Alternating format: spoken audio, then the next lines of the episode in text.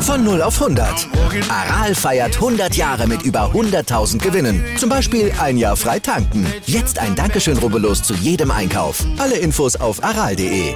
Aral, alles super. Der Big End Sports Podcast. Wissenswertes aus der Welt des Sports. Mit Patrick Hoch und Laura Luft.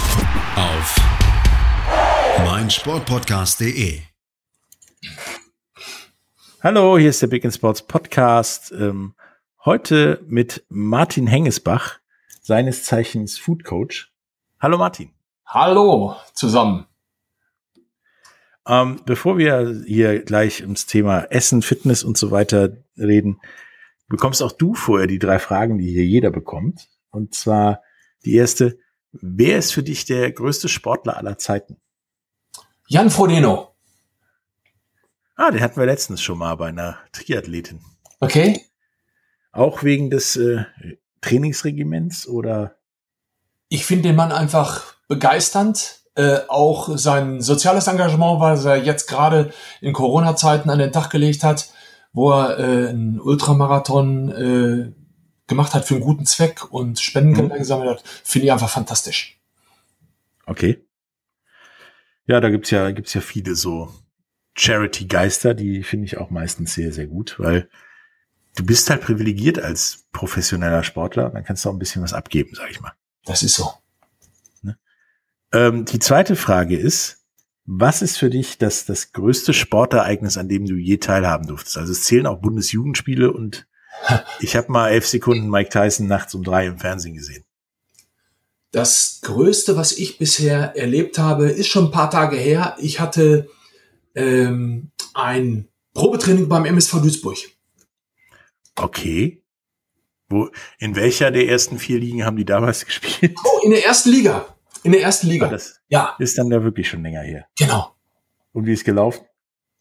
Ich war damals äh, 14 Jahre Torwart, ähm, aber ich hatte nicht diese familiäre Unterstützung. Mein Vater sagte, du lernst was Gescheites. Ja, obwohl Torwart in Deutschland ist ja schon was Gescheites. Damit hast das du überall gute Karten. Ja. ne?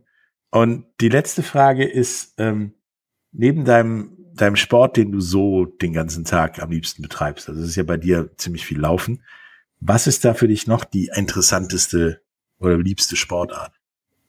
Also ich bin begeisterter Mountainbiker hier im Hochsauerland, wo ich lebe. Da haben wir ja äh, eines der größten zusammenhängenden Mountainbike-Gebiete.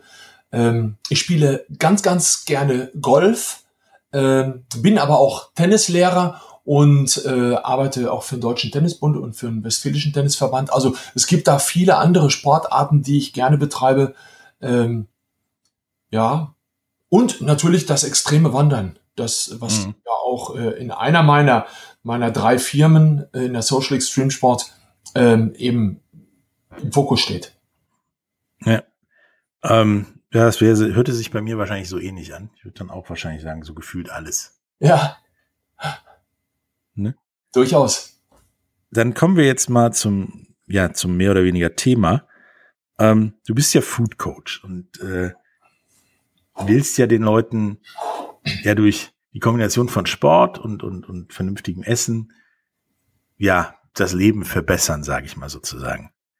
Ähm, wie, wie ist denn da immer dein Ansatz? Die einen sagen, ja, ernähre dich nur noch vegan, ernähre dich nur noch Keto, ernähre dich nur noch von Gummibärchen, was weiß ich. Ähm, dann wirst du auch automatisch quasi ein besserer Sportler. Die anderen sagen, trainier, trainier, trainier und scheiß aufs Essen. Ähm, ja, wie ist denn da dein Ansatz? Mein Ansatz ist Individualität. Es gibt keine Ernährungsform äh, für die für alle gleich, äh, gleich anzusetzen ist. Jeder mhm. hat eine andere Vorliebe, jeder hat eine andere Abneigung, der andere mag eher grün, der andere mag mehr Fleisch. Ähm, der eine verträgt dies, der andere äh, verträgt das. Und insofern ist der individuelle Ansatz, der ist für mich erstmal ausschlaggebend. Und dann kommt es immer darauf an, in welchem Bereich bin ich denn sportlich unterwegs, was habe ich für Ziele, äh, wann ist denn zum Beispiel auch eine Sporternährung eigentlich erst notwendig, äh, erst ab einer gewissen Trainingsintensität. Ähm, und grundsätzlich steht immer über allem eine gute Basisernährung.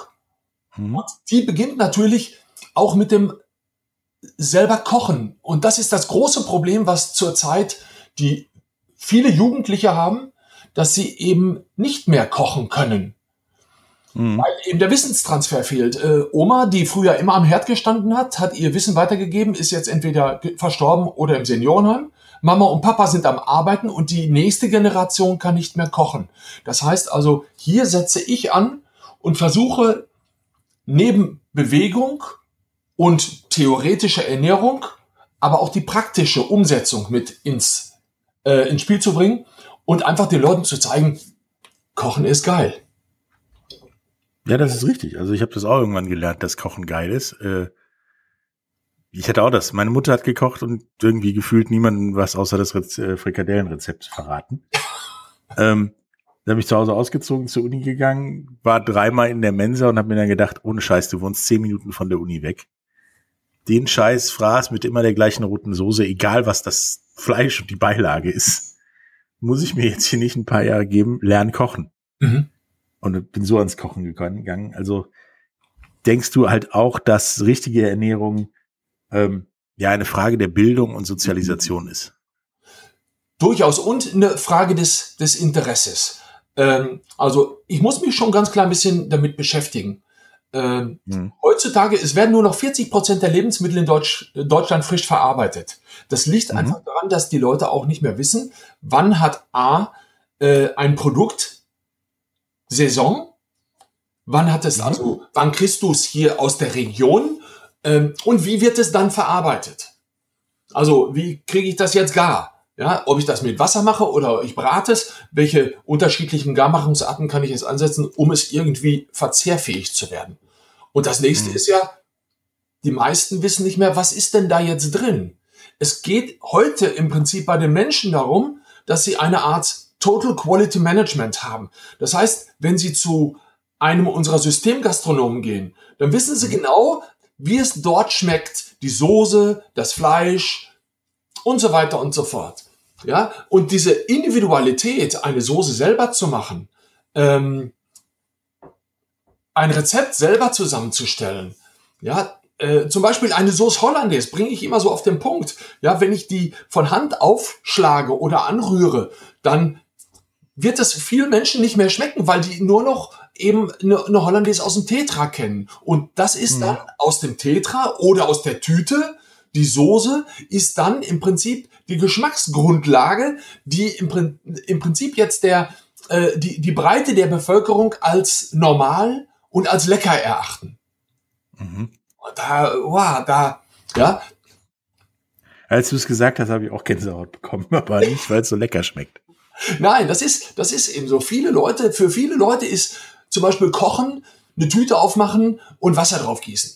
Ja, das kannst du in einer Extremsituation machen. Also, äh, als ich äh, München-Venedig gelaufen bin, äh, und du bist da irgendwo im, in, den, in den Bergen in der Notunterkunft in so einem kleinen äh, Hütchen und du hast da so eine Astronautenkost und schmeißt da Wasser drauf. Das ist mal. Ja, einfach nur um Energie zu kriegen. Aber, das, genau. Ja, aber äh, in der Regel haben wir, wir müssen unsere Prioritätenliste verändern. Wir haben mhm. für jeden, Entschuldigung, wenn ich das so sage, für jeden Mist haben wir Zeit, aber nicht für Ernährung und Bewegung. Und das ist das, was unsere Zufriedenheit, unsere Gesundheit äh, äh, ausmacht. Und wir müssen einfach unsere Prioritätenliste verändern. Also wir müssen ähm, weniger Netflix, mehr kochen sozusagen. Zum Beispiel. Ja. Machen. Oder vielleicht beides gleichzeitig von mir aus, weil so ein Fernseher kann man auch nebenher stellen. Überhaupt kein Problem. Überhaupt kein Thema. Ne? Du kannst ja Was dann hältst du denn? Welche Fernsehsender gucken, wo gekocht wird. Kannst du nachkochen. Ja, ja, ja kannst du Gordon Ramsay nachkochen. Ja. Ja. Ähm, was hältst du denn, ähm, da du ja sagst, es wird zu wenig selbst gekocht, von so, so Dingen wie, wie, wie Hello Fresh oder so, was dann ja viele dann ausweichen ähm, darauf, weil sie können nicht kochen, sie haben keine Ahnung, wie sie das eingekauft kriegen sollen, mhm. sie haben keine Zeit dazu. Dann bestelle ich mir halt so ein Paket, um, um, um das zu machen. Würde das denn oder die Nutzung dessen dem ganzen ja, Kochproblem irgendwie Abhilfe schaffen oder denkst du, das ist also erstmal ist, Idee? erstmal ist es eine, eine interessante Marketingaktion. Das muss man mhm. natürlich ganz klar sagen. Ähm, und dann muss man, muss man schauen, was ist in dem Paket alles drin. Äh, mhm. Wenn es frisch ist, wenn es ernährungsphysiologisch hochwertig ist, ähm, kein Problem. Dann ist das ein Weg, um die Leute mal wieder ein klein bisschen mehr äh, ja, an den Herd zu, zu bringen. Ja, mhm. ähm, es ist eine Möglichkeit, klar. Also, also das ist zumindest eine Einstiegsdroge zum vernünftig kochen lernen. Durch, durchaus. Ein Hilfsmittel zum, zum besser kochen. Ja.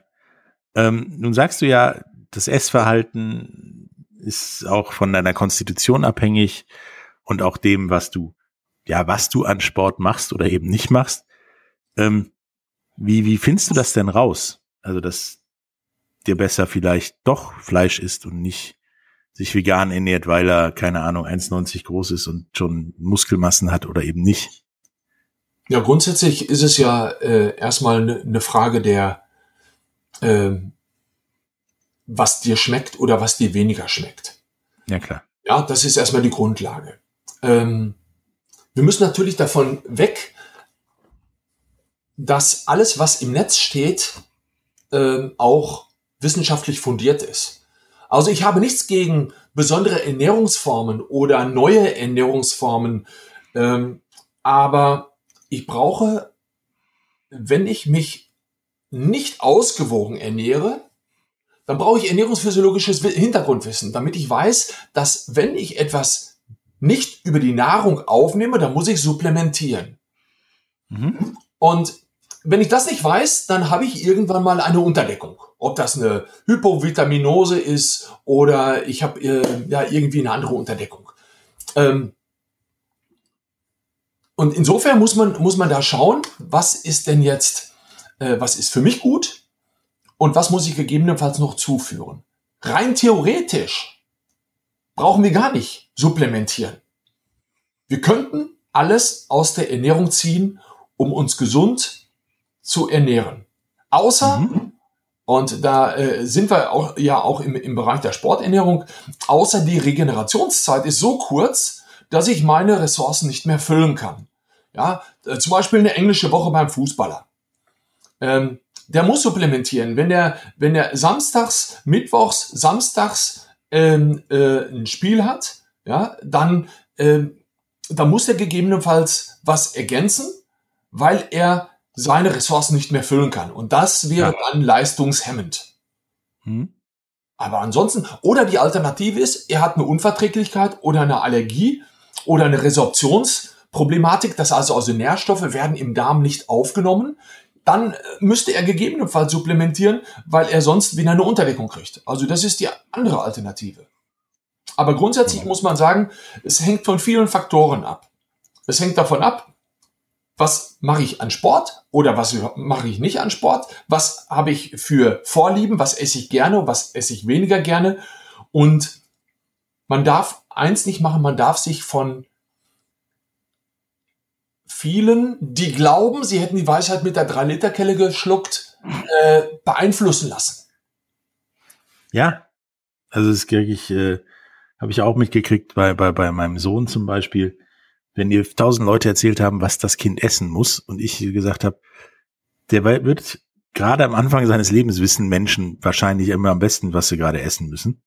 Mhm. Gefühlsmäßig. Also der Appetit kommt dann halt mit dem Gefühl nach dem Apfel, dem Gefühl nach dem Schnitzel, was weiß ich.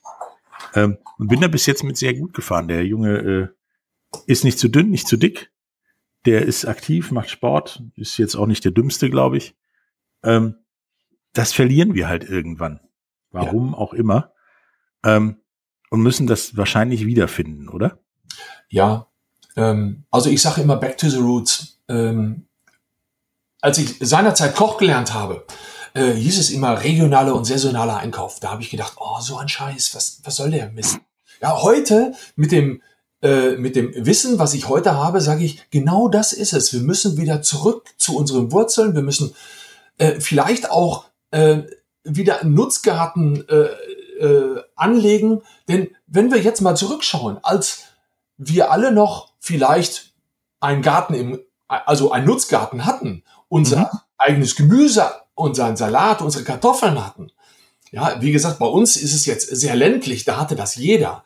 Ja, da haben wir überhaupt vielleicht mal über Laktoseintoleranz oder, oder eine Glutenunverträglichkeit gesprochen. Heute haben wir 14 Hauptallergene, Tendenz steigend und dann kommen die ganzen äh, Kreuzkontaminationen noch dazu ähm, über Pollen und so weiter und dann wird der, mit der, wird der Menüplan auf einmal verdammt eng.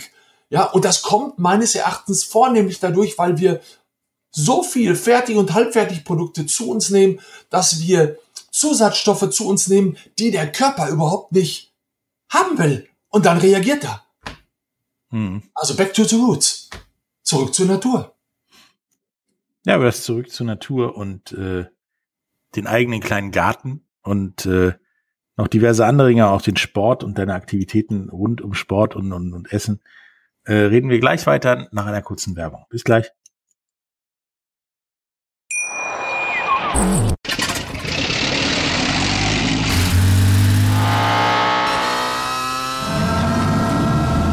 0 auf 100. Aral feiert 100 Jahre mit über 100.000 Gewinnen. Zum Beispiel ein Jahr frei tanken. Jetzt ein Dankeschön, rubbellos zu jedem Einkauf. Alle Infos auf aral.de. Aral, alles super. Hallo, da sind wir wieder ähm, heute mit Food Coach Martin Hengesbach. Wir unterhalten uns über den Zusammenhang von, von Essen auf deine Gesundheit und von Essen auch auf Sport und Leistung. Ähm, wir haben gerade darüber geredet, wie du halt ähm, erkennst, dass Leute, dass das Essen gut ist oder nicht. Ähm, was empfehlst du denn Leuten, wie sie erkennen, dass das Essen, was sie gerade zu sich nehmen, ob sie das jetzt selber gekocht haben oder eingekauft haben oder ihnen das serviert wird, ähm, ja gut ist oder nicht, ohne ja die Anleitung nochmal durchzulesen sozusagen? Ähm, meinen Klienten oder auch meinen Zuhörern zeige ich im Prinzip auf der, wenn es jetzt zum Beispiel ein Fertigprodukt ist, mhm. äh, im Grunde genommen nur die Zutatenliste. Wenn es nicht mehr als fünf Zutaten sind in einem Produkt, dann kann man dieses Produkt durchaus, äh, durchaus als gut erachten. Wenn es jetzt mehrere sind, dann wird es weniger gut oder sogar schlecht. Also mhm. das ist im Prinzip eine ganz einfache Faustformel. Nicht mehr als fünf Komponenten in der im Zutatenverzeichnis. Immer ist es ja gesetzlich vorgegeben, von viel nach wenig. Also das, was am meisten drin ist, ist immer an erster Position und das, was am wenigsten drin ist, ist an letzter Position. Mhm. Und in, insofern äh, kann man das damit schon sehr gut erkennen. Ähm, aber am einfachsten ist es natürlich, wir nehmen wirklich Produkte, die jetzt, die frisch sind und die jetzt auch preislich günstig sind. Denn mit dem Preis können wir immer erkennen, dass das Produkt gerade Saison hat.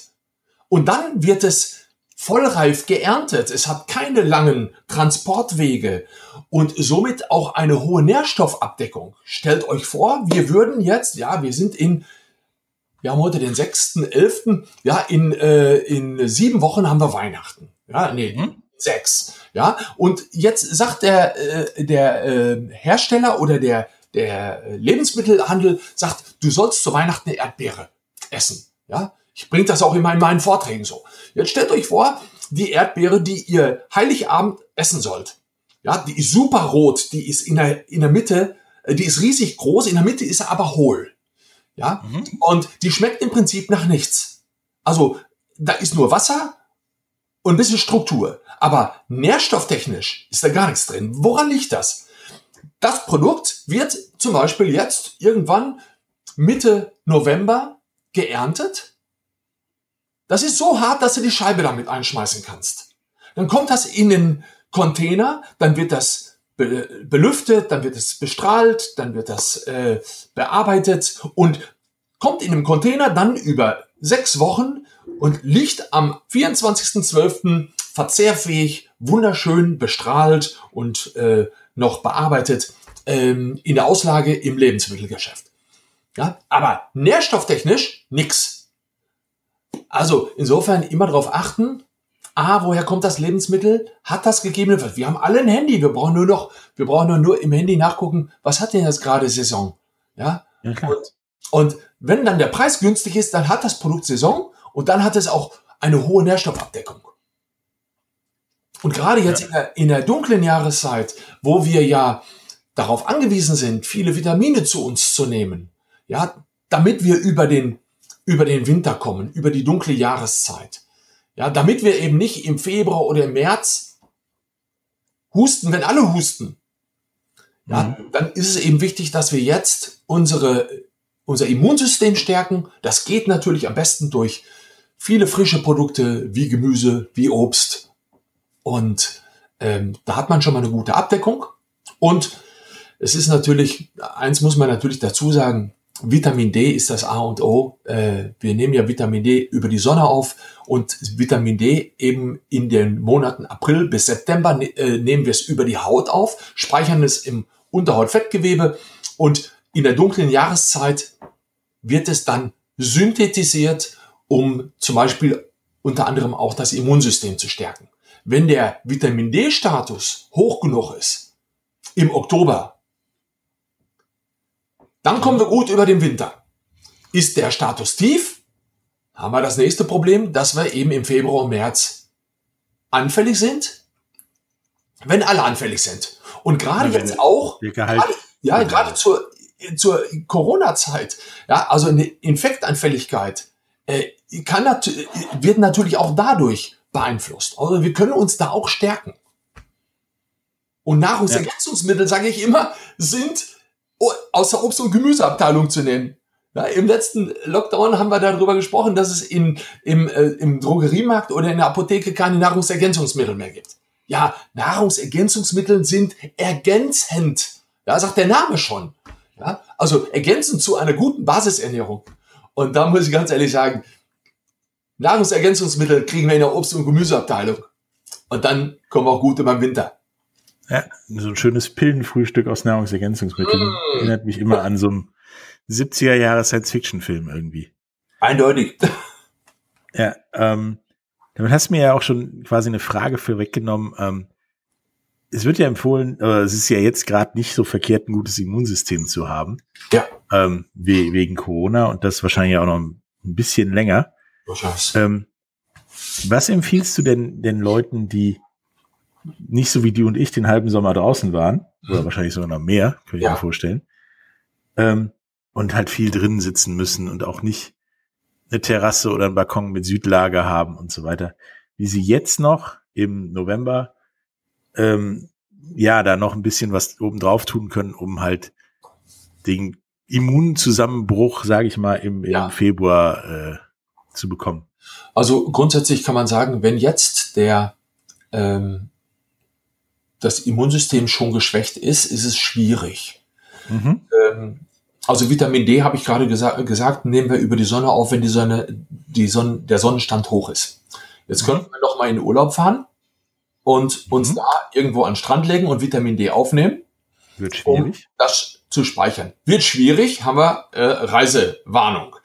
Ähm, jetzt wäre die Alternative, und das ist eine Supplementierung, der ich durchaus zustimme, ähm, gerade weil wir in Deutschland chronisch untergedeckt sind, Entschuldigung, dass wir, dass man dann mit dem Arzt oder Apotheker spricht, äh, dass man zum Beispiel Vitamin D äh, zu sich nimmt. Mhm. Und was auch immer wieder wichtig ist, raus an die frische Luft, auch wenn es mal regnet, einfach Frischluft tanken, sich bewegen. Denn das steigert auch unser, unser Immunsystem, es macht uns resistenter und wir sind dann nicht sofort anfällig, wenn mal eben ein Bacillus oder eine Vire vorbeifliegt. Mhm. Also Leute, geht raus in die Sonne. Ja, es gibt kein schlechtes ja Wetter, es gibt eine schlechte Kleidung. Ne? Das sage ich ja auch immer, wenn mir Leute mich fragen, warum ich im Oktober noch eine kurze Hose trage. Sag ich, wieso? Ist ja kein Schnee? Geht doch alles. Was wollen wir denn anziehen, wenn es mal kalt wird? Ja, eine lange Hose. ähm, nein, aber wir haben ja dann gerade eben noch schon drüber gesprochen, dass so die Erdbeere an Weihnachten und so. Ja. Ähm, das ist ja schon per se relativ unlogisch, dass es an Weihnachten, zumindest in Mitteleuropa, ähm, Erdbeeren gibt. Woher meinst du, dass das kommt, dass die Leute an Weihnachten ja auch Erdbeeren wollen? Also es ist ja nicht so, dass da einer gesagt hat, wir verkaufen jetzt einfach mal Weihnachten Erdbeeren und es hat geklappt. Kann das sein, dass wir halt durch die etwas globalere Welt und auch Sicht auf die Welt, man, wir gucken morgens die Fernseher aus den USA, dann nachmittags aus Indien, was weiß ich, auch schon ein falsches Bild kriegen, weil ich sag mal, das Beispiel Fernserie USA in Kalifornien, kannst du alles essen das ganze Jahr, weil es irgendwo innerhalb dieses Bundesstaates, also in relativ frischer Entfernung, mhm. das ganze Jahr existiert und hergestellt wird. Kommt daher vielleicht ein falscher Eindruck zum Thema Essen oder wo meinst du, kommt das her? Also ich glaube schon, dass es daran liegt, dass, äh, diese Globalisierung mhm. und ähm, die fehlende Sensibilität, also sich Gedanken darüber zu machen, wo kommt das jetzt her? Wann ist das geerntet worden? Wann ist es gepflückt worden oder aus dem Boden gekommen? Und davon abhängig, wie viel Nährstoffe sind jetzt da drin? Wie viel Vitamine, Mineralstoffe, Spurenelemente hat jetzt dieses Produkt? Wenn das nicht vollreif geerntet wird, dann kann es nicht mehr die richtige Abdeckung haben. Und wenn wir, dann essen wir ein, ein Produkt, es hat aber überhaupt keine Nährstoffe und wir wundern uns dann, warum wir krank werden oder wenn wir, warum wir anfällig werden. Ich habe doch die ganze Zeit äh, Obst gegessen. Ja klar, aber das war auch fünf Wochen im Container.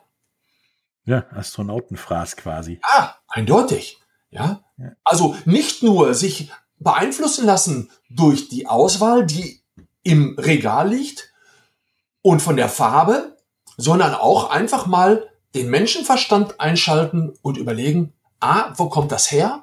Und wenn das irgendwo herkommt, wie kommt es daher und wann muss es dann geerntet werden? Also einfach mal die Rückverfolgbarkeit der Lebensmittel in Frage stellen und dann sagen, okay, äh, die Erdbeere zu Weihnachten, die lasse ich da mal da liegen, wo sie liegt. Ja, man kann das ja auch schon, wenn man irgendwo unterwegs ist, ja auch schon erkennen, wenn du auf den Erdbeerfeldern die Leute siehst im, im, im Frühsommer, die sich deinen Rücken kaputt machen, dann ist es vielleicht die richtige Zeit, Erdbeeren zu essen. Ja. Und wenn du ja im Winter nur die Plastiktüte auf dem Erdbeerfeld siehst, äh, ist es vielleicht durchaus die falsche Jahreszeit für Erdbeeren. Es gibt ja durchaus Erdbeeren, um bei dem Beispiel zu bleiben, die auch mehrjährig tragen. Ja, dass ich also einmal früh und einmal späte äh, Ernte habe. Ähm, aber nichtsdestotrotz, wir sind äh, über, über Handy und so weiter, haben wir doch alle Möglichkeiten, mal nachzuschauen, wo, äh, was hat denn jetzt gerade Saison? Und dann nehme ich das, was eben Saison hat. Wenn ich mir was Gutes tun will. Sollte man, glaube ich, doch immer tun wollen. Ähm, Nein, Einspruch, euer Ehren. Für viele okay. ist, für viele ist Essen satt werden. Ja, das war es eine Zeit lang für mich auch. Das mhm. war zuerst so, äh, ja, notwendiges Übel. Das ist aber als Kind, glaube ich, relativ normal. Äh, da habe ich auch viele Sachen, die ich heute gern esse, echt gar nicht angerührt. Und ja. ich hoffe, dass das bei meinem Sohn auch irgendwann sich ändert. ähm, und dann war es das notwendige Übel, weil ich will was anderes essen als den Fraß hier in, in Schule, Uni und so weiter. Mhm.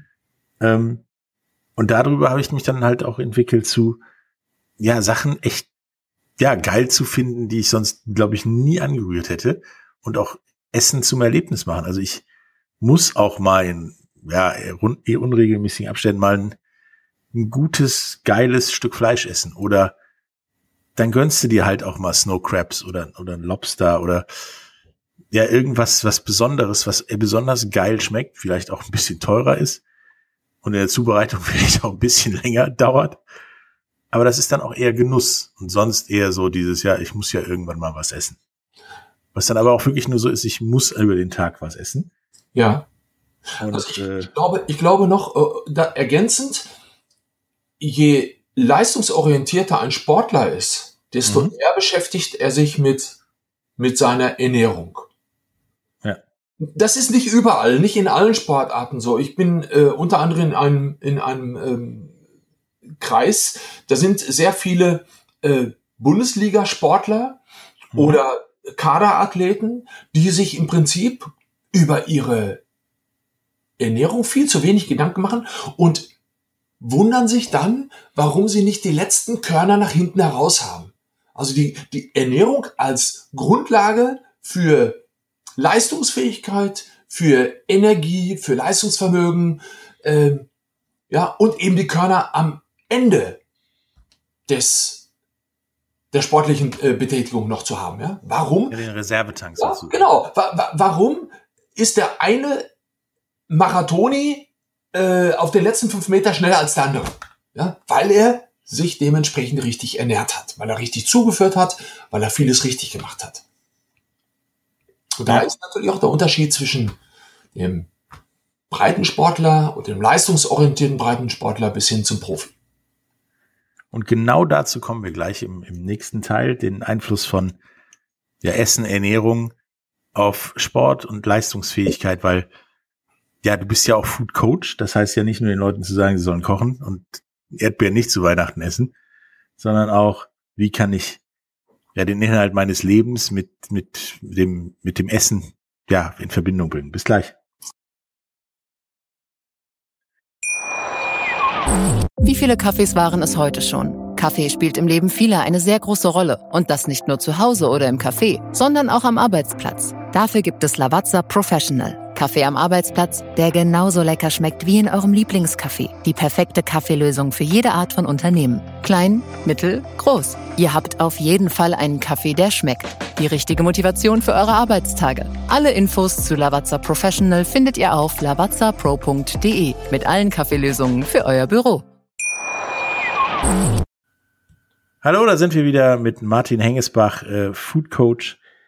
Äh, wir wollen jetzt einfach mit Martin mal darüber reden, wie ja, Sport und Ernährung so zusammenkommen oder warum das eine für das andere irgendwie wichtig ist.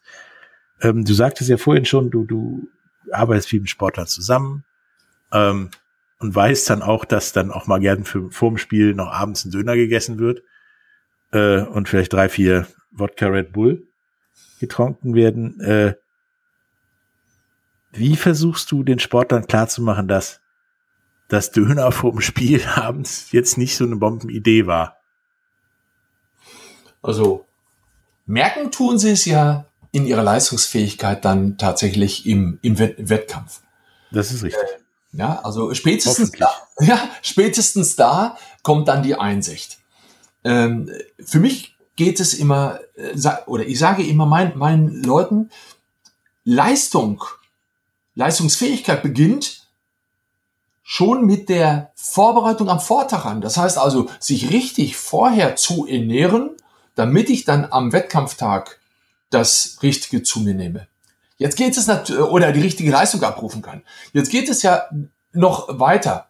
Wenn ich jetzt Sportler betreue, dann schaue ich mir ja auch an, wie ist die Trainingsphase, die Vorwettkampfphase, die Wettkampfphase, die Regenerationsphase. Und mhm. in diesen unterschiedlichen Phasen, abhängig von der Sportart, ob eine Kraftsportart, eine Ausdauersportart, eine Ballsportart, ähm, muss ich unterschiedlich Energie, Energie zu mir nehmen. Ob das Kohlenhydrate, Fette oder Eiweiß sind, Ballaststoffe und, und, und. Mhm. Trinkmanagement. Und das, was ich, was der, der Sportler jetzt in seinem Wettkampf nutzen oder für seine Leistungsfähigkeit nutzen möchte, wird vorher in der Trainingsphase ausprobiert. Also es gibt keinen, der nicht das vorher ausprobiert hat, was er am Wettkampftag für seine Leistungserbringung benötigt. Gibt mhm. es. Also es wird alles vorher trainiert. Also auch Ernährung, sportspezifische Ernährung muss man trainieren. Wir kennen ja diese Besonderheit der Superkompensation beim Sport. Also Belastung, Entlastung, also Ruhephase, Regenerationsphase, gesteigerte Belastung, also Reiz, äh, ähm, äh, des, des Muskels und dann wieder äh, Entlastung und dann wieder stufenweise immer höher. Und das kann man natürlich auch bei der Ernährung machen. Das heißt also zum Beispiel, wenn ich jetzt äh, Zucker in meinen Muskel speichern möchte, wird ja in Form des Glykogens eingespeichert, einerseits in der Leber oder auch im Muskel, dann kann ich das trainieren, zum Beispiel über eine Art Carboloading. Ja, also ich reduziere zwischenzeitlich die Kohlenhydrate und trainiere weiter und dann werden die Kohlenhydrate zugeführt, dann werden sie wieder stark reduziert, dann werden sie wieder zugeführt und so kann ich dann zum Beispiel die Speicherfunktion des Glykogens im Muskel von ungefähr 250 Gramm auf bis zu 600 Gramm anheben. Das heißt, ich habe viel mehr Körner nach hinten raus, ja, und treffe vielleicht in der 90. oder in 94. Minute die Bude noch besser als der Gegner. Okay. Ähm, du erklärst also den, den, den Spielern am Ende des Tages, äh, wie sie sich besser ernähren sollen. Also das mhm. Red Bull vielleicht weglassen und das Döner auch. Genau. Jetzt nicht verkehrt. Ähm, kommen da die Spieler selbst drauf, dich mal zu fragen oder müssen die zu dir geschleift werden sozusagen? Also einfacher ist es immer, wenn der Klient, ob das der Sportler oder hm. der zu Beratende, wenn, wenn die freiwillig kommen. Weil dann ist auch die, der Erfolg wesentlich sinnvoll oder besser gegeben, äh, als wenn jetzt jemand sagt, du, geh da mal hin. Ja, der Arzt sagt, geh da mal hin. Ja, dann ist mhm. also, da, dann wirst du ja, bist ja fremdbestimmt. Ja, klar. Ja, also insofern ist es immer sinnvoller, wenn sich, wenn der Sportler feststellt, trotz einer intensiven Trainingsphase komme ich nicht weiter. Mhm. Und manchmal ist es ja so, dass, dass du erst eine gewisse Reife brauchst, also auch geistige Reife. Ja. Vielleicht auch erst ein gewisses Alter, um darauf zu kommen, dass eben Ernährung leistungsfördernd ergogen wirkt. Und ich brauche eigentlich, ich muss ja sowieso essen und trinken. Aber wenn ich jetzt das spezifisch meines, meiner, meiner Leistungs, äh, meines, meines Leistungsbedarfs zu mir nehme, dann habe ich eben leistungssteigernde Mittel über die Ernährung aufgenommen legales Doping, sage ich immer. Ähm, du kommst ja auch aus einer Generation, die, die noch die Sportler kennt, die mit der Dose Bier und der Packung Kippen in der Hand auf dem Platz standen, gefühlt. ähm, inwiefern hat sich denn, klar hat sich das geändert, also die Packung Kippen gibt's nicht mehr die Dose Bier gibt's auch nicht mehr, aber ähm, das denn in deiner Meinung nach geändert, dass die Sportler ähm, ja selbst darauf kommen oder denen das wichtig ist, sich zu ernähren und zwar mehr, also wirklich richtig zu ernähren, als nur ich bin vegan oder ich ernähre mich nur Keto oder was auch immer. Mhm. Äh, hier müssen wir ein bisschen unterscheiden. Wenn wir uns mit Breitensportlern äh, beschäftigen, dann wird der Fußballer nach dem Training auch erst in den Aufenthaltsraum gehen. Das ist wenigstens bei uns so. Ich lebe ja hier in, in dem magischen Dreieck Dreier Brauereien. Und, und die holen sich erstmal eine Flasche Bier und dann gehen sie unter die Dusche. Hm? Und wenn sie dann am Wochenende gespielt haben und sie äh, haben gewonnen, dann nehmen sie sich nicht eine Flasche, dann nehmen sie eine ganze Kiste mit. Mhm. Und dann wird sie im, äh, unter der Dusche oder im, im äh, Umkleideraum schon schon äh, getötet, sage ich es mal so. Ähm, das ist aber grundsätzlich negativ. Wir müssen immer, immer berücksichtigen, gerade speziell nach dem Training, wenn wir jetzt Alkohol zuführen, dann ist die Fettverbrennung im Prinzip komplett äh, äh, eingestellt. Das heißt also, äh, wenn ich jetzt trainiere und ich trinke danach eine Kanne Bier, so, so lecker wie das ist, aber damit tue ich meinem Stoffwechselprozess nichts Gutes. Und auch die, der Trainingserfolg wird dadurch gemindert. Also insofern sollte man sich überlegen, was trinke ich jetzt nach dem Training, um meinen Körper auch ergogen, also leistungssteigernd äh, zu bedienen. Zum Beispiel ein, ein äh, Milchshake mit Früchten drin, weil der Körper nach einer sportlichen Einheit, der braucht Eiweiß zur Regeneration oder zum Muskelaufbau und der braucht Kohlenhydrate, um seinen Glykogenhaushalt wieder zu füllen. Und das ist das, was, was der Körper braucht und nicht die Flasche Bier. So lecker wie die ist, ja, aber es ist einfach suboptimal. Ja, deswegen ist auch mir auch kein Profisportler geworden. Ich habe dann auch über lieber die Dose Bier mit unter die Dusche genommen, glaube ich. Ja. Ähm, inwiefern beobachtest du denn bei, bei, Profisportlern da mehr Bewusstsein für Ernährung und dass man dann lieber den Espresso zwischen den Einheiten weglässt, weil das für die zweite Einheit eher mal gar nichts bringt. Und dass das auch von den ja, Trainern, Coaches und Vereinen auch gefördert wird? Oder denkst du, das ist so, ja, machen wir das eben, weil ist halt trendy? Ähm, das ist sehr unterschiedlich. Ähm, der, bei den Fußballern hat man es ja jetzt zum Beispiel bei äh, Liverpool gesehen. Mhm. Äh, Liverpool hat ja eine Ernährungsberaterin, die eigentlich aus dem äh, ja aus der aus der Firma Bayern München kam. Mhm. Und äh, da gibt's einen ganz tollen Film drüber. Äh, bei YouTube kann sich jeder anschauen. Ähm, ich weiß jetzt nicht, wie sie heißt, aber ähm, Klopp hat diese Dame, ich meine Julia hieß sie, hat diese Dame mit nach Liverpool genommen. Und mhm. die kocht für die Profis und berät sie auch noch ähm, in, in Sachen Ernährung. Und das unter der Berücksichtigung von Unverträglichkeiten, Allergien, religiöse Eigenschaften, äh, ob ich jetzt einen äh, äh, katholischen habe oder muslimischen Spieler und so weiter und so fort. Und die Leistungskurve ist einfach exorbitant gestiegen. Und in der Zwischenzeit kommen gerade auch bei den Bundesliga-Kadern immer mehr diese, diese Professionalität in Sachen Ernährung auf. Und das ist der richtige Ansatz. Also, wie, wenn wir dem Körper viel abverlangen, dann müssen wir ihm auch dementsprechend Energie zuführen und zwar energetisch optimiert. Also das richtige Verhältnis zwischen Kohlenhydraten, Fetten und Eiweiß.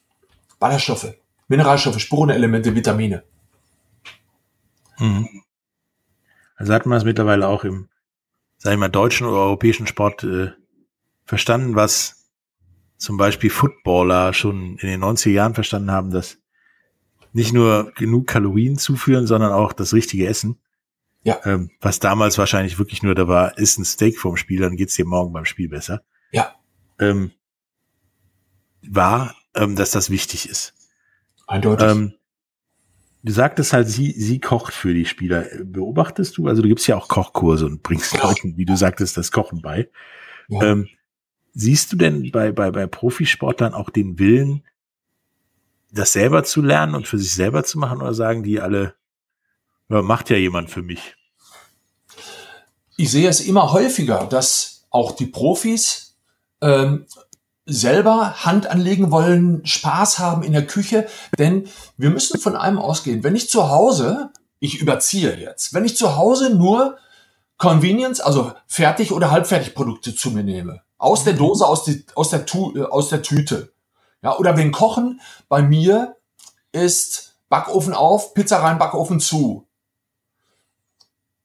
Und ich gehe jetzt zum Training am nächsten Tag, trainiere morgens, werde mittags aktiv betreut durch einen Ernährungsberater, durch eine, eine zielgerichtete Ernährungsform. Und ich gehe abends wieder nach Hause und hau mir wieder die Pizza rein.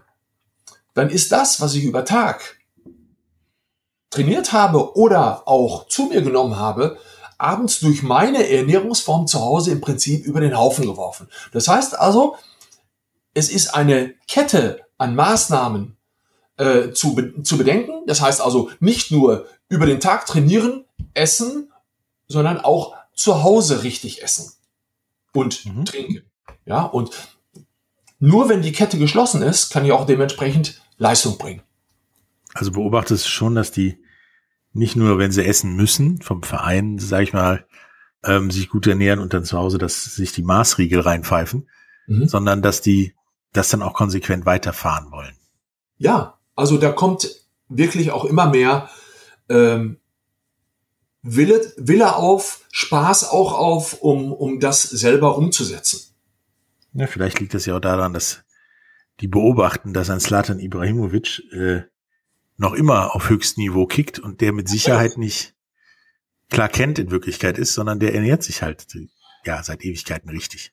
Also ähm, ob das Ibrahimovic ist oder äh, ein Cristiano Ronaldo, da muss man ja ganz klar sagen, ja, ich bin ja nun auch aus dem Tennisbereich, ob das ein Federer ist oder ein äh, Rafael Nadal.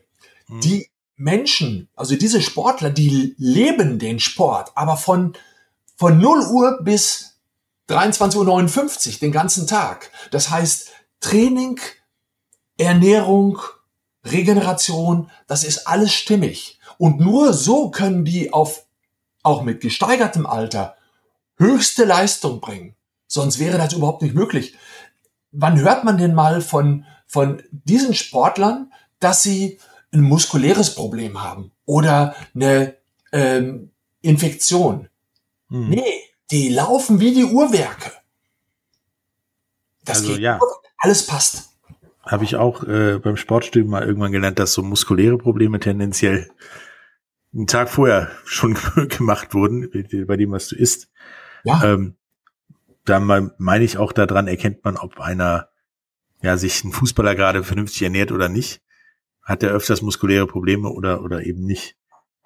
Ähm, also denkst du auch die die Zeiten der Lebemann-Sportler sind halt durch systembedingt auch vorbei und die sind jetzt eher, ich mal, ich stelle das jetzt mal gegen Lebemann eher der Öko-Sportler mhm. und nicht mehr mit dem Kater den Super Bowl gewinnen oder äh, halb voll irgendwas anderes oder besoffen ins Auto steigen und Formel 1 fahren.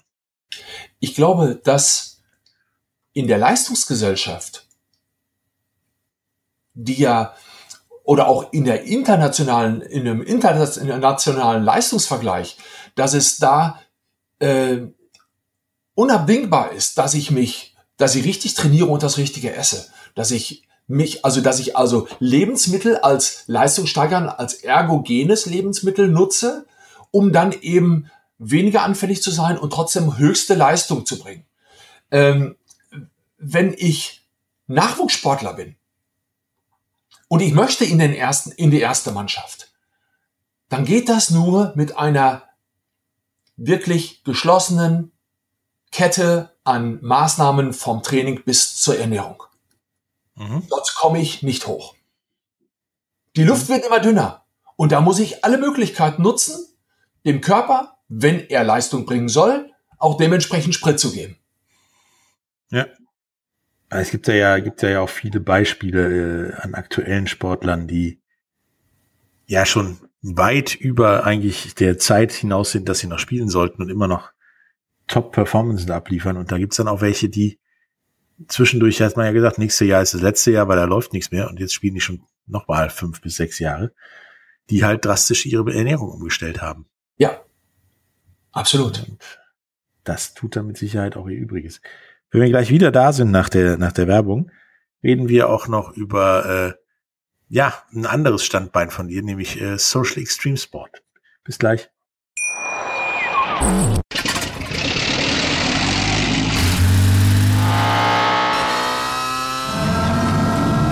Von 0 auf 100. Aral feiert 100 Jahre mit über 100.000 Gewinnen. Zum Beispiel ein Jahr frei tanken. Jetzt ein Dankeschön, rubbellos zu jedem Einkauf. Alle Infos auf aral.de. Aral, alles super. Ich habe mich natürlich schockverliebt, weil die war wirklich ganz, ganz klein. So begann die Mensch-Hund-Beziehung zwischen Christina und Tierschutzhund Frieda. Und wie es danach, nach dem ersten Moment der Verliebtheit, so weiterging und welche Klippen es danach zu umschiffen galt, das hört ihr in der neuen Ausgabe von Iswas Dog, dem Podcast für harmonische Mensch-Hund-Beziehungen. Iswas Dog?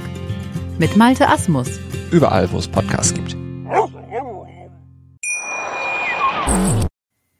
Hallo, da sind wir wieder mit Martin Hengesbach, dem Food Coach und du hast ja noch eine Firma oder ein Standbein, Social Extreme Sport. Was genau machst du da? Ich suche mir immer interessante äh, Herausforderungen für einen guten Zweck.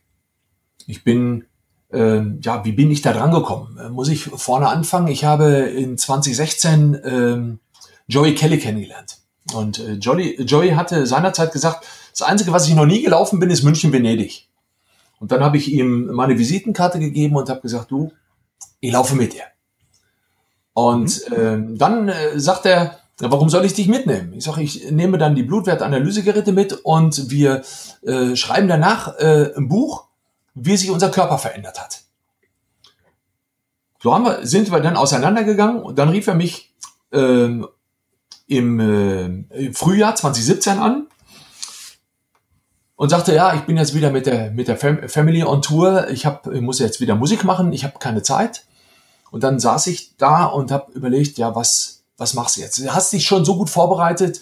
Äh, das Training hatte ich da äh, im Januar schon begonnen und habe dann gesagt, okay, ich schreibe jetzt drei ähm, Marketing-Blöcke, äh, ein Medium, äh, ein Basic, Medium und ein Premium-Paket und dann verkaufe ich diese Pakete an Sponsoren, an Spender und äh, engagiere mich jetzt für einen guten Zweck. So sind 10.000 Euro zusammengekommen, die ich dann ans Kinderhospiz Balthasar überwiesen habe. Ähm, seinerzeit habe ich dann auch äh, noch jemanden dazu bekommen, äh, der in der Zwischenzeit ein guter Freund von mir ist, Stefan Fricke, auch begeisterter Bergsteiger und auch ein Extrem, Extremsportler.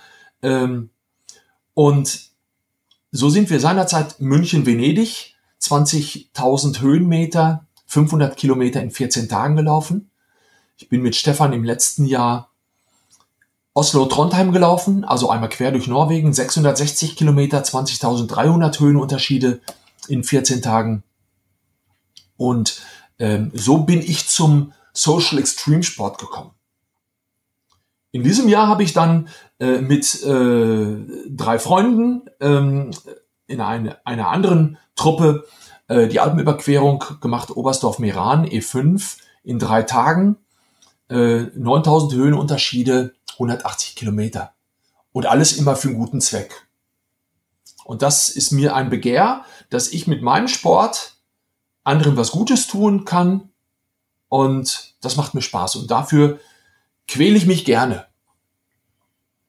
Ja, es hört sich, als man München, Venedig ist ja schon mit dem Auto eine Qual, sage ich mal. Ähm, da ist ja viel los. Und äh, so Sachen wie Oslo, Trondheim und so weiter hören sich auch nicht nach viel Spaß an, beziehungsweise nach, ähm, kommt auf die Jahreszeit an, ob man das überhaupt machen kann. Es ist auf ähm, jeden Fall kein Kindergeburtstag. Das ist richtig. ähm, würdest du so, so, so kleinere Extrem sein. Ich meine, jetzt Oslo, Trondheim muss jetzt nicht unbedingt sein und auch München, Venedig nicht. Ähm, den Leuten auch empfehlen, sich sowas vorzunehmen, neben ähm, einer Ernährungsumstellung oder vernünftig ernähren lernen, um ja den gesamten Körper vielleicht fitter zu kriegen oder auf Betriebstemperatur sozusagen? Also ich kann es nur jedem empfehlen, sich ein paar Schuhe anzuziehen und draußen wandern zu gehen. Wandern ist ja wieder hip geworden. Ja, auch ja. jetzt in Corona-Zeit. wandern ist richtig modern geworden. Ähm, und äh, was früher wirklich verstaubt war, ist heute ja ein Trend. Und das kann ich nur jedem empfehlen. Geht raus, nutzt dieses tolle Wetter wie heute, wo die Sonne scheint, es ist kalt äh, hier im Sauerland äh, und genießt diese Farbenvielfalt und bewegt euch ein klein wenig. Und das ist einfach wunderbar. dadurch kann man natürlich auch fitter werden, sein Immunsystem stärken. Und man muss nicht Oslo Trondheim laufen. Das ist nicht für jedermann. Äh, das ist schon extrem. Das ist, ja, das ist jetzt nicht ohne, das ist richtig. Ähm, kann das auch noch empfehlen. Ich bin mal irgendwann, hat mich mal einer äh, in einen Marathon, Wandermarathon reingequatscht, in Belgien, in den Ardennen, querfeldein. Ja. Es hat einen scheiß Spaß gemacht. Ich meine, ich war ein paar Kilometer vom Ziel echt am Ende. War danach auch gefühlt noch eine Woche krank. Mhm. Also nicht wirklich erkältet oder so, aber ich konnte mich kaum noch bewegen. aber es war, es war toll. Also es ist auch dieses eine Woche nicht bewegen können, war zwar anstrengend und nervig, aber es war ein tolles Gefühl. Deswegen kann ich so, so extrem Dinge nur empfehlen. Nur vielleicht nicht von 0 auf 100 sagen, ja, ich mach das mal. Ich laufe mal 42,5 Kilometer quer durch die Ardennen im Herbst bei Regen und Schneeregen. Und alle fünf Kilometer setze ich mich mal kurz in eine Hütte und trinke ein bisschen Glas Wasser. Sondern macht euch vorher fertig damit. Ähm, nehmt vielleicht jemanden wie, wie den Martin mit ins Boot, um euch vielleicht auch die gute Ernährung als Vorbereitung zu nahezubringen und euch da vielleicht auch zu überwachen, wenn es dann doch vielleicht Oslo-Trondheim sein sollte. Ansonsten äh, wandert auch viel. Also das ist, glaube ich, in Zeiten wie diesen für Geist und Körper nicht verkehrt. Oder siehst du das anders? Eindeutig. Also das Schöne ist, wenn man mal äh, rausgeht, die Birne wird frei, die Lunge wird frei, man fühlt sich ganz, ganz anders, wenn man wieder reinkommt, auch wenn man dann mal richtig geschwitzt hat beim, selbst beim Wandern. Ja, dann, äh, und man steht nachher unter der Dusche und der ganze Driss geht dann von der, ja, durch den Ausguss raus, äh, und man fühlt sich wohl. Und das ist wunderbar. Wenn ich, als ich, als ich angefangen habe zu trainieren, habe ich mir ja auch gedacht, wie kriegst du das jetzt hin? Wie schaffst du das, München, Venedig in 14 Tagen zu laufen? Also jeden Tag ein Marathon im Prinzip mit 16 Kilo Gepäck. Ja, ja. und da muss man natürlich sagen, klein angefangen und im Grunde genommen im Januar schon begonnen, bei Wind und Wetter raus, ungefähr zwei Millionen Schritte im Vorfeld trainiert bis zum Tag, als es losging. Und so handhabe ich das heute auch. Also wenn ich große Touren mache, dann beginnt meine Trainingsphase im Prinzip im, im Januar, Ende Januar, Anfang Februar. Und dann baue, äh, stelle ich mir einen Trainingsplan auf, ja, ob, ob ich jetzt Mountainbike, jogge oder äh, ob ich wandere, zum Teil auch mit Bleiweste, ähm, auch längere Strecken und dann äh, natürlich die richtige Ernährung, die muss natürlich auch angepasst werden. Ja, und dann bin ich fit für den Tag X, wenn es dann losgeht. Ja, hört sich doch äh, super an. Ähm, wir werden auf jeden Fall auch deine Social Extreme Sport Eskapaden, sage ich mal, ähm, weiter verfolgen und vielleicht bei der nächsten Tour äh, fahre ich kurz mit dem Rad neben dir her und esse einen Burger oder so. Kein Problem. Aus purer, aus purer Gehässigkeit. Kein ähm, Problem. Es, es war mir ein Vergnügen und war echt interessant. Ähm, Gibt es noch etwas, was du unseren Hörern mitteilen möchtest? Ja, ein, ein Abschlusssatz.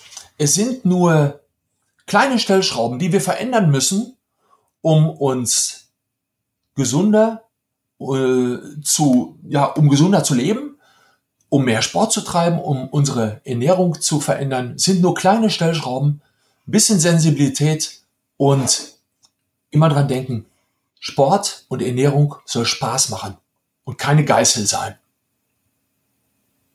Ja, das war ja ein wunderschönes Schlusswort eigentlich. Ähm, vor allen Dingen Ernährung soll Spaß machen. Sport macht meistens zu 90 Prozent Spaß und wird dann irgendwann anstrengend. Ähm, fand ich super, habe mich sehr über das Gespräch mit dir gefreut. Werde dich auf jeden Fall weiter verfolgen sozusagen. Ähm, bis zum nächsten Mal. Danke. Herzlichen Dank.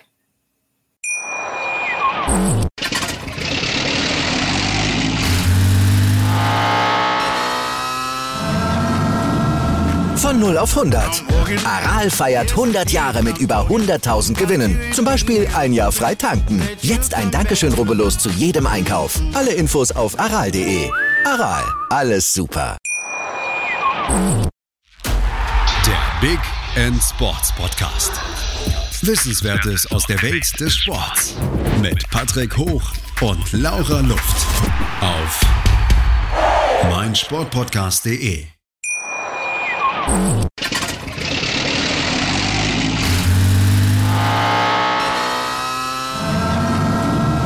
Von 0 auf 100.